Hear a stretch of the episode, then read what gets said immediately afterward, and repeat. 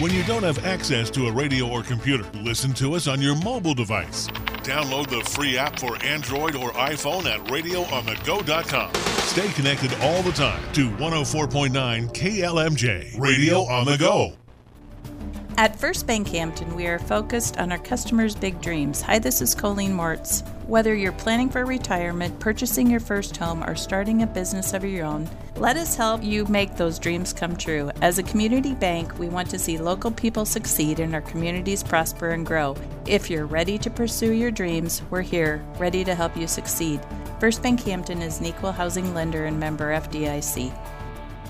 Welcome to the First Bank Hampton Newsmaker program. Newsmaker is an informative local broadcast presented Monday through Friday on 104.9 KLMJ with interviews available in their entirety online at radioonthego.com. Each day, newsmakers from Hampton, Franklin County, and around the broadcast area visit with Radio on the Go about events, meetings, public policy, and issues affecting our area. And now, here's today's Newsmaker program presented by First Bank Hampton, home of Nest Egg. Good afternoon. On today's Radio on the Go Newsmaker program, we are joined by National Weather Service meteorologist Christy Carter. Wanted to bring her on today to talk about the next in the series. It seems like the storms that we've been having in recent weeks, and we got a pretty good size one coming in this time. Christy, can you can maybe explain to folks first of all about basically what is driving what we're going to be getting the next couple of days?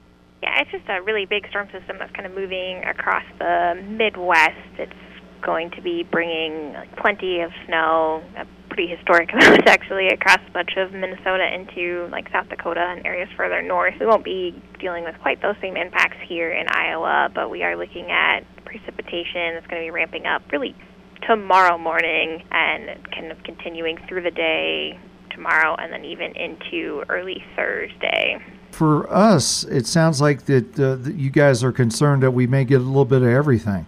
Yes, indeed. So closer to the Iowa Minnesota border, we're looking at mainly heavy snow and blowing snow, but kind of as you get a little bit further south than that, we're definitely looking at some mixed precipitation type. That could be sleet, freezing rain, some snow, even some rain as you get a little bit further south. So, yeah, absolutely, just a little bit of everything. Can you explain to folks again what causes the freezing rain?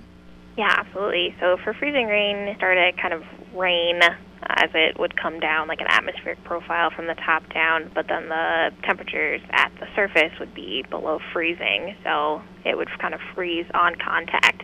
And that is a little bit different from sleet, which would kind of start out more as snow, but it would hit some sort of warmer layer above freezing as it was kind of coming down from the top down in the atmosphere, but it would have an opportunity to refreeze before it hit the surface most of the area that we cover up in this part of the state, I've been reading you guys think we could get as much as a, a tenth to a quarter inch of ice. Does that still look like a possibility?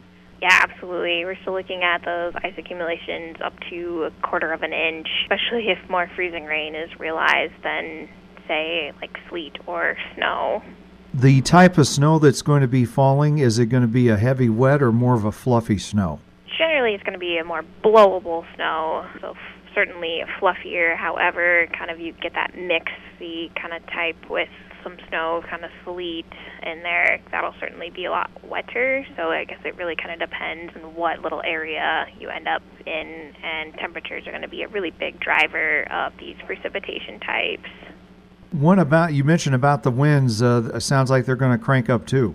Yeah, absolutely. We don't just have uh, the precipitation. We also are going to have some strong and pretty gusty winds. We're looking at, especially across northern Iowa, 30 to 40 mile an hour gusts really starting tomorrow. But as we get into Thursday, it's going to be like 30 to 40 or plus miles an hour across much of the state. And uh, the temperatures, like you mentioned earlier, are very critical. But once the storm kind of pulls away, it's going to get very cold, at least for a couple of days. Yeah, so we're looking at kind of the hovering right near to below freezing kind of over the next couple days. On Friday, it's going to be a lot colder, especially across northern Iowa, where we have temperatures that dip back into the teens. But then we have some slightly warmer temperatures kind of coming back into this weekend as we hit back towards freezing for much of kind of northern Iowa. I was going to ask you about the weekend, and I was reading a little bit that you guys are towards the end of this forecast period, we may get another storm. Yeah, that's certainly on the horizon. I don't have a lot of details on that one just yet. We're kind of focused on what's going to happen here in the next couple days, but certainly uh, stay tuned to the forecast for what could happen, I guess, beyond this system. While we got you here, Christy, uh, anything else you want to add? Any advice or tips you want to give to our listeners out there, especially if they do have to travel? Absolutely. If you do have any travel plans, you definitely should pay close attention to the forecast as well as the road conditions as we head into tomorrow. Uh, things could very much still change with both kind of the track of the system where the higher ice amounts may occur, how much that is, and certainly as we kind of realize what the, our temperatures will look like. Because a one to two degree change could cause some pretty significant havoc on what the precipitation type is. Certainly, just continue to monitor. We'll continue to send updates through the day. I take if you do have to travel, even if it's a short distance, it probably wouldn't be a bad idea to have a winter storm kit with you. Yeah, absolutely. Um, pack your kind of winter storm kit. Make sure you have food, water, a blanket, just in case you were to get stranded, especially if you have to go further north into kind of like the Iowa Minnesota border or even further north than that. The snow totals up there are looking near a foot or so or more as you get towards and into Minnesota. That's going to be some pretty significant snow. If you were to get stranded, it's going to be pretty difficult to get to you. All right. Well, our thanks to Christy Carter, today's guest on the Radio on the Go Newsmaker program.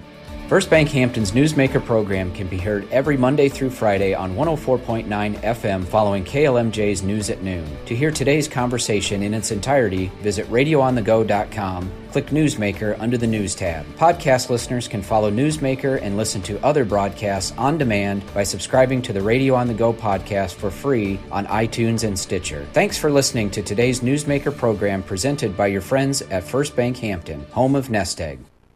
When you buy a car or a house, you may need a loan. Do you know who to turn to for all your lending needs? Hi, this is Colleen Moritz at First Bank Hampton. No matter what your financial needs may be, we're always here to help. At First Bank Hampton, we are offering special competitive loan rates with local decision making and service. Whether you're in the market for a new car, a new RV, or making updates to your home, stop in and visit with us. You can count on us for all your banking needs. First Bank Hampton is an equal housing lender and member FDIC.